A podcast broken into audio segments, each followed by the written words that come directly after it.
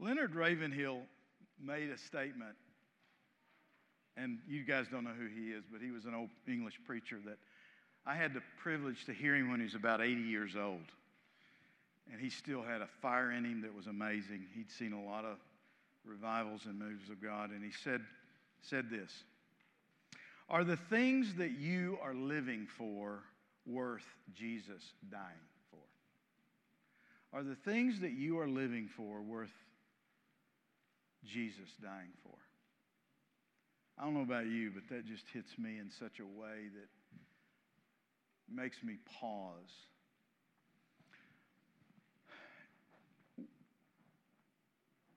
There is a misconception, I believe, in a lot of Christianity that believes that discipleship is an option. There's a lot of the church. I know one of the things that when I was sitting where you are, listening to the founding pastor of this church talk, he, was, he told a story about how these leaders around, these, some of them fairly well known leaders around America, would come to Jimmy Seibert, who founded Antioch, and say, we, we, we want you to come and teach and help uh, teach us how to disciple people. He said, I'll do it on one condition. Give me the name of the four or five men or, that you are discipling. Every single one of those pastors couldn't give them a single name. And he said, Well, when you can get me those three to four names, then come back and talk to me. And he never heard back from anybody. Because what, and, and one of my mentors said this, and this is a man who has talked to hundreds of thousands of people in audiences a lot bigger than this one. And here's what he said to me in the really in the last years of his life in ministry and he's still alive but this is what he said to me and it was he said no one has ever been discipled from a pulpit it is an impossibility. It's not the way Jesus did it, and it's not the way he instructed us to do it. This is not discipleship. This is an, this is an auxiliary to discipleship. And this, without discipleship, creates hearers instead of doers. There's nothing wrong with what I'm doing here. Jesus actually did it. But this, without something else, creates an illusion and a delusion of accomplishment which actually isn't happening. And so, for us to actually be disciples of Jesus, we need to be discipled. And since Jesus is no longer here, guess who gets to disciple you? A flawed human being. And you know what makes it doubly difficult for us as Americans is that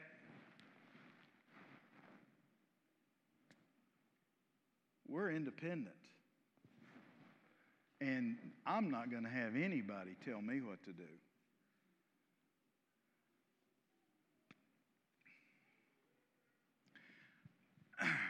Look, I, I know how that, that operates. I, I'm, I'm, an Amer- I'm as American as any of you. I even got cowboy boots on. But can I just tell you, that's, I, I, I can argue with Jesus all I, I want to. This is the way he said. This was his prescription. It's his last prescription. It's the last thing he said. Go and make disciples. Go into all the world and make disciples, teaching them to obey all that I've taught you. He was the first one, and then everyone after that was flawed human beings. And look how successful it's gotten. There's about 2 billion of us that say we're Christians, and maybe a much smaller percentage of those who are actual disciples of Jesus. Now, let me re summarize some of what it means to be a disciple of Jesus. If you're willing to be trained and instructions and become an apprentice, then you are a disciple of Jesus. So let's just start right there. I, in the early days of my own personal walk with Jesus, I was invited to come across the bridge of the cross because of my sin and receive forgiveness of my sin.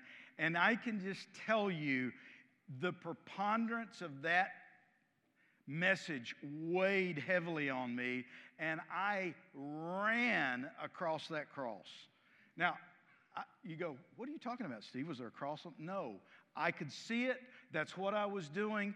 I was running to get that forgiveness. I knew that it was the only place that I was ever going to receive forgiveness. It's what Mariana said. If, if, if Jesus is, you know, people go, well, I don't like the exclusivity of Christianity. And a lot of Christians get real defensive about that because they're trying to prove, well, Jesus is better than all the other guys. And that's actually really true, but that's not the point. It's the only way because there isn't anybody else that could die for you. There's nobody else that could pay for your mess. That, that, it's really that simple. It's, it's not exclusive because, you know, he's the champion. There was no other champion. There is only one.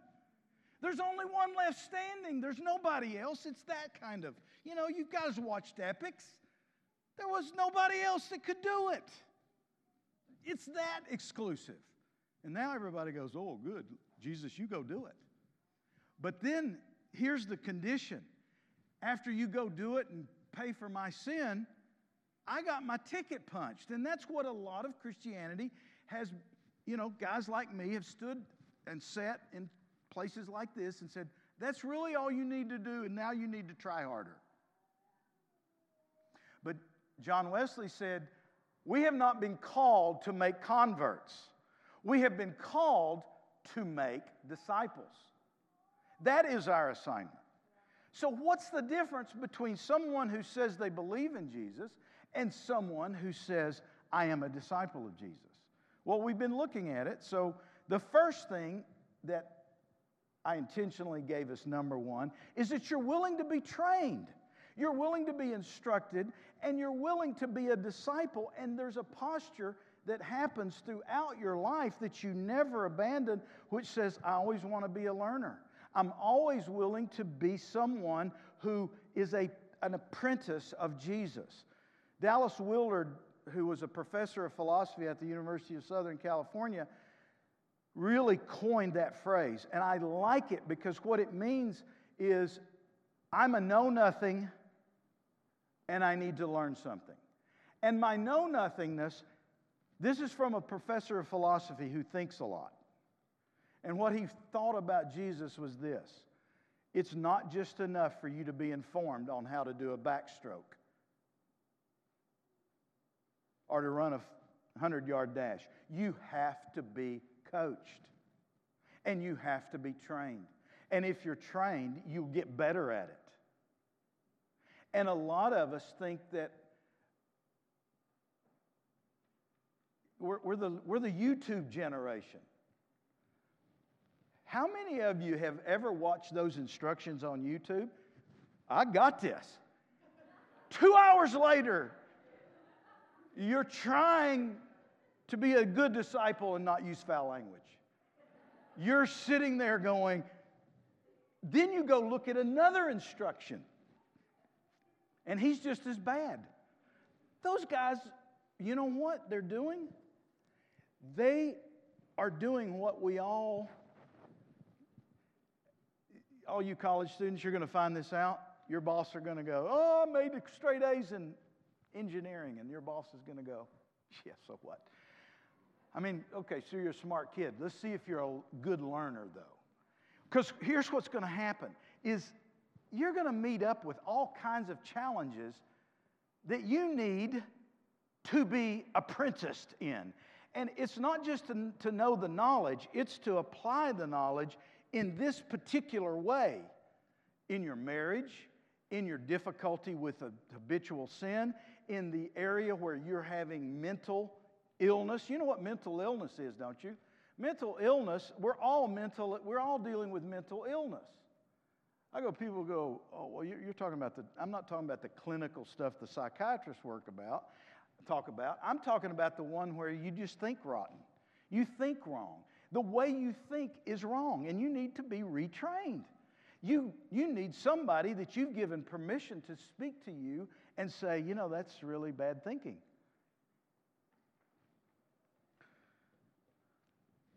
That's point one.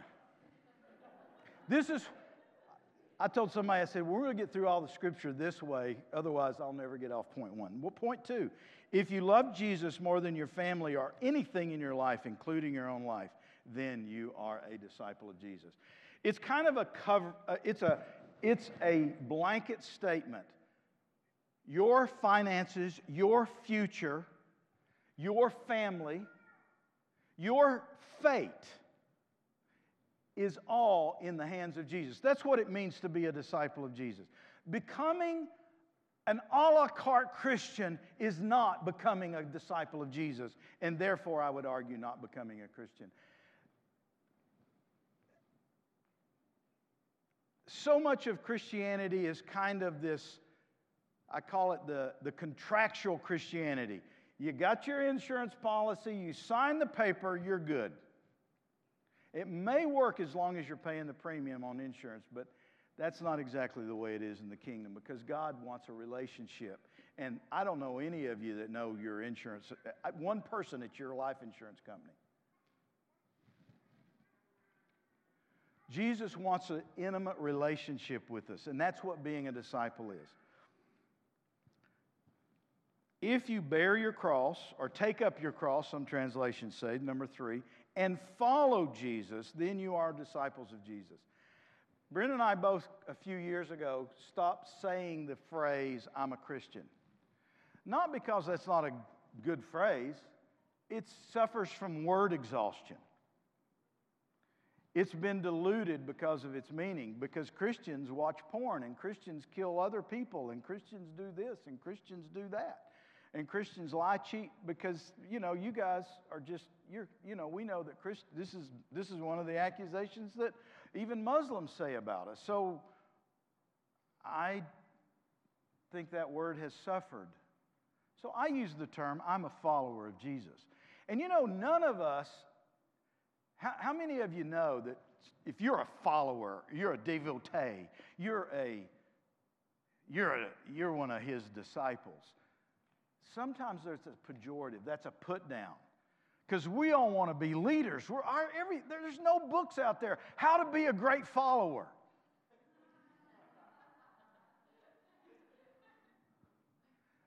That'll get 50 sales on Amazon. Maybe from a really frustrated employee who maybe wants to. Okay. Are you a follower of Jesus? You know, there's something humiliating about following somebody, or at least there's something humble about it. There's, there's an acknowledgement that you don't know what you're doing.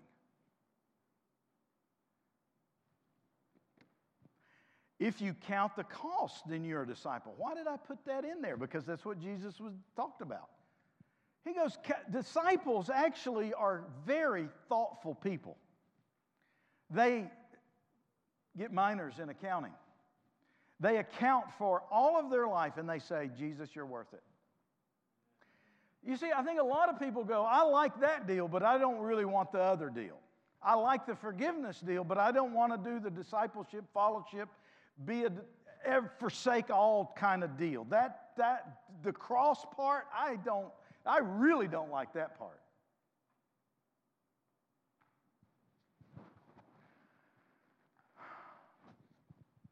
You can't be my disciple.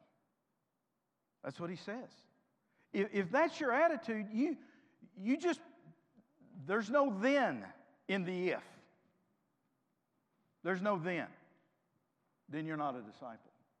And if you're not a disciple, you can become one. But you just made a choice. And see, there's, I, I actually think people will come to a place like this where we don't, we really expect you to be the disciple makers and the disciples. And people go, I just want to get my Sunday, I want to log my time, and I, I, I don't want to really know anybody, and I don't really want to have any kind of responsibility. And Lord knows I don't want to disciple anybody. I, I'm, I'm not doing that well myself. If you forsake or renounce, that's the one translation says renounce. Wow, that's a strong word. If you renounce all, how much is left when all is encompassed? Okay. I, mean, this is Jesus, okay? This is, this is Jesus, meek and mild, okay? This is his demand. There, there's nothing hesitant about the way he says these things either. If you forsake or renounce all, then you are a disciple of Jesus. And our little hamster wheels start turning, and we go, What about that? Yes. That whatever your hamster wheel is going, well, what about that? Yes. The answer is all. That one too. Well, I know, but I just spent four years doing this, and I prepared, and I, yes. But, but, but, no buts. Okay. If you allow, now this is an interesting one. If you allow Jesus' word to abide or dwell or make its home in you, then you are a disciple of Jesus. Let's skip down to the next one. If you will abide in Jesus, which will cause you to produce a lot of fruit, then you are disciples of Jesus. Wow. I don't, a lot of us don't like that word. Because that means that we have to let His Word abide in us. We have to live in Him and Him live in us. And His Word live in us. Not just kind of this emotional experience, but this is where when you read that thing that you don't like, that contradicts everything about the way you've been trained or thought, and, and you have to actually encounter that contradiction to everything about your life, you choose against yourself, that is called the cross. I mean, we all want to know what's the cross is. Somebody's up here to remind me. I've got. Leslie says, he's ignoring the clock. I started five minutes late. Okay. All right. I want to get to the last two. If you go where Jesus directs you to go, then you're my disciple. It says he directed them to a, a high mountain, the 11 disciples. And then it says, and they worshiped him, but some of them doubted. Do you know what the verse right after that is? That's the Great Commission verse right after that verse. That verse is the is the setup context verse for this verse. All power and authority has been given to me in heaven and earth. Therefore, go into all the earth and make disciples of everybody. But these were the ones he gave it to. And some doubted. Now, that word doubt there could is translated doubt a lot, but it could be doubt, it could be translated double-minded, conflicted, divided. I want to have my cake and eat it too, would be a modern analogy of that. It is someone who goes, I'm, I'm about 90% in. I'm willing to be a disciple but I really want to have the right. Well, because I'm an American and I got rights. And Jesus says, In my kingdom, I've given you everything. Will you exchange your pitiful little rights of an American so that you can be a citizen in my kingdom? That's really his negotiation tactic. I got a lot of benefits for you, but you have to trust me. Let's all rise. And what I want to do is, I want to invite every single person in this room to evaluate your discipleship.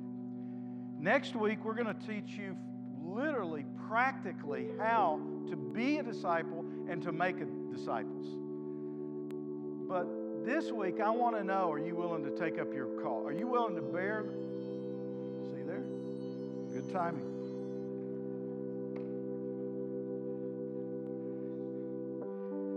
No, seriously, this is, this is a, a really important moment. If, if you, I, I, I'm, I'm going to just, I'm going to be the, uh, disciple in chief. Before I'm a disciple maker, I have to be a disciple. And I just, I, I, felt this way early this morning as I was praying. And I just said, I was praying about this moment, and I felt like the Lord said, I want you to recommit yourself to be a disciple. And I'm going to be up here, and I'm going to invite you. If there's any place in your life that you sense reluctance, you feel like there's a you got a right you're hanging on to. Maybe it's a right to be mad at somebody. Maybe it's a right to, well, you know, I've worked real hard for this. Maybe it's a right just to watch the TV show you don't need to be watching. Maybe it's a right to have some things that are perfectly legal, but they're not what God's asking you to do. Maybe it's a right to just not be dependent. Maybe it's a right to not really turn to Him moment by moment. Maybe it's that you've never actually heard a message like this and you just say, I, I, I want to be a disciple of Jesus. And maybe it's you were a disciple and you kind of doubted and you've gotten double minded and you've allowed yourself to be divided and torn. And maybe it's you going, I'm all in, but if there's a shred that's not all in, I want to give you that shred. I don't, I don't, I don't know what it is, but I want you to come and join me because I want to make sure there's not a shred that is not committed to the Lord Jesus. Father, I just pray right now for a room full of disciples of Jesus. Because if we become as radical as your disciples are, we will change the world for Jesus. Amen.